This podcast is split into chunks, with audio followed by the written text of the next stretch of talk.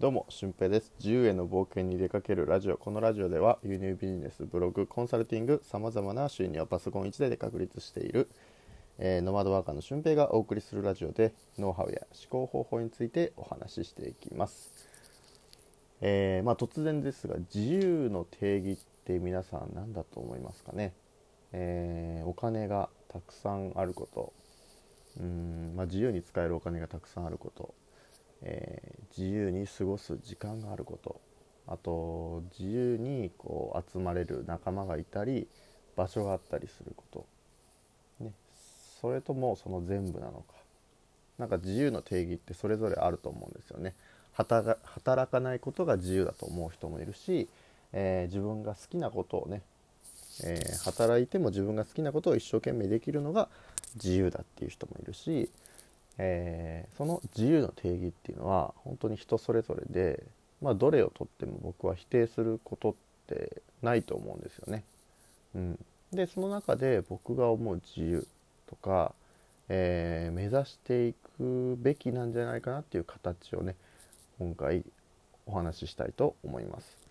えー、まず僕が思う自由っていうのは、え、まず自分がやりたい時にやりたいことをやりたい人とできるっていうのがねこれが自由だと思います、うん、だからそこにもし経済力がかかることがあればお金って必要ですし経済力がかからないことであればあお金は必要ないと思います。でもその選択肢を増やすためにはやっぱり経済力っていうのは必要です。でもいくら経済力があるからといって、え例えば毎週水曜日にこうゴルフに行きたいと思ってても毎週水曜日に会議が入ってしまえばいけないので、えー、それは不自由さをね感じていると思うんですよ。うん、だから、えー、お金があったとしてもその時間的自由がないとやりたい時にやりたいことができるっていうのはやっぱり自由かなと思いますね。うん、まあ、僕はまだまだもっともっと経済力をねつけていかないといけないと思ってる現状なんですけど、まあ、それでもこう朝は目覚ましをかけずに起きるとかうーんまあ仕事にこうストレスを感じるというか行き詰まった時には、えー、自然の中を散歩してまあ裏山があるんでそこを散歩してあの自然を感じながら気持ちをリフレッシュさせるとか、うん。まあ、自炊もして自分で料理を作りながらあのこういう味付けをしたらこういう味になるんだとかそういうのも体感しながら、えー、まあ、多くのことを感じながらここ生きてるわけですよね。うん、で僕が学校の先生をしている時っていうのは本当にこう給食を食べる時でさえ子どもたちを見ていないといけないので、えー、味わって食べることもできなかったですし朝も5時出勤、えー、5時半到着ぐらいの感じだったので朝ごはんをどうしようかみたいなもういらないかみたいな感じですっぽかしてた時もあるしで家に帰るのは10時とか11時になるので、えー、まあ、そこから食べるとね自然と体重も増えていくっていうふうなことがね起きてきてたんですよね。うん、でその時にあのー、全然自分ってこう何も味わってないなとか、うん、でその味わっていないままずっと時を過ごしてしまうと味わわない人間になってしまうんですよね。いろんなもの。人間関係にしてもなんか嬉しいことがあってもそんだけ感動が得られないとか、うん、悲しい時があっても涙が出ないとか、うん、なんか子供たちがいいことしてくれてもあのあんまり何も感じないとかっていう風なこう心が寂しい人間に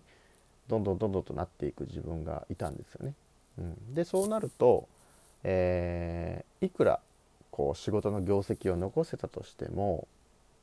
多分自分の人生を胸を張って生きることってできないと思うんですよ。うん、で、えー、だからこそ僕は、まあ、格好悪くてもいいしそんな注目されなくてもいいから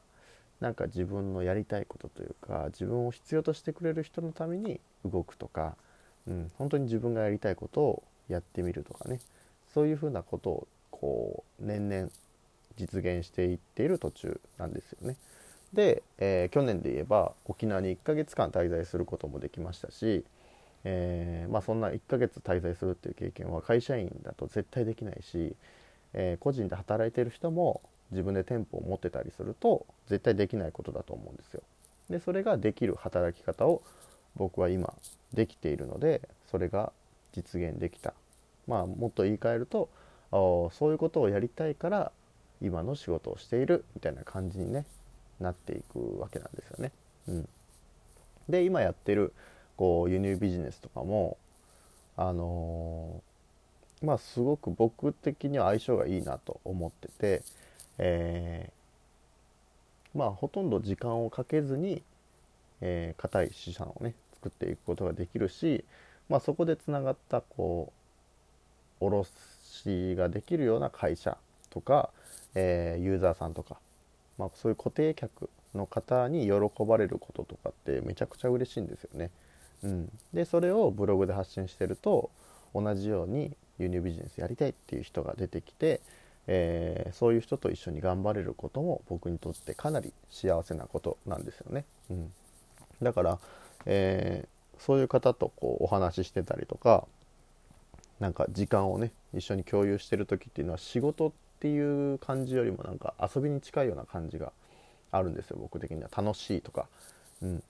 これからどうしていこうか。みたいなのをね一緒に考えていける仲間たちとの関わりなので仕事感が全くなく仕事ができるっていう幸せな状態になっています。うん。だからそういうのがやっぱり僕的には今のところ考える自由っていうのはあるのかなと思います。でこれからもっと例えば僕がゲストハウスこのゲストハウスに行きますってなったらあの、まあ、今も半分ぐらいやってるんですけどそこにこう一緒に来てくれる人とか、うん、っていうのがねいればいいし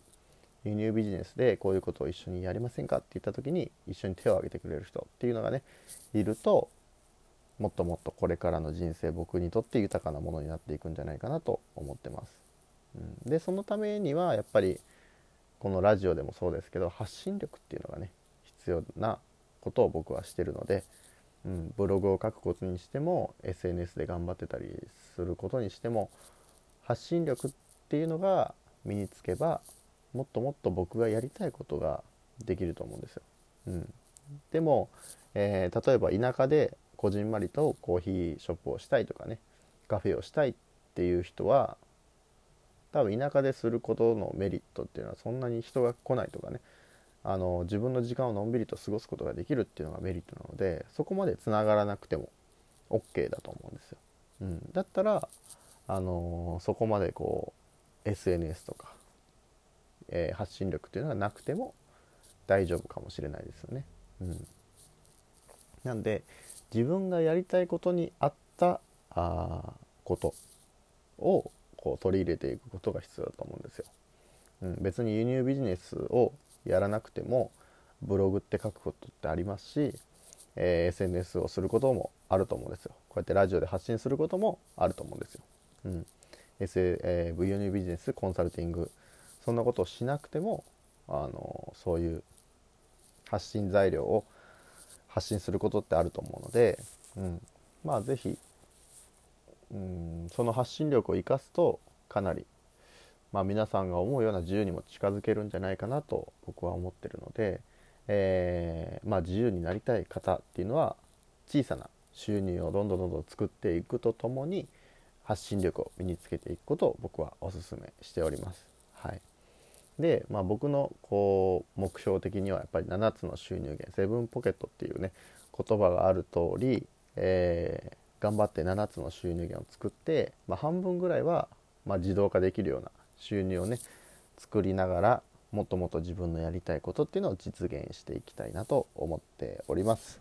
はい。なので、えー、自由の定義っていうのはね本当に千差万別で、えー自分が思う自由を手に入れたらいいと思うんですよ。今からの時代特に、うん、会社員として縛られるっていう時代はまあ多分多くの人が気づいていると思うんですけどそういう時代ではなくなってきた。フリーランスの人でも全然活躍できるし、えー、一つの仕事にとらわれないっていうことがねその一つのキーワードだと思いますので一つの収入にとらわれずに、え幅広く生きていける。もしくは一つのことを極めるような人はねこれから増えてくるともっともっと個人個人個人が、まあ、自由になってくる時代になるんじゃないかなと僕は思ってます。はい。なので人が決めた自由じゃなくて自分が何を自由にするか定義するかっていうことを意識して、えー、これからの、ね、2021年まだまだ始まったばっかりなので明るくしていきましょう。ということで本日の配信は以上です、えー、合わせて聞きたいはですね、まあ、価値観についてお話ししている回がありますのでそちらを聞いてみてください。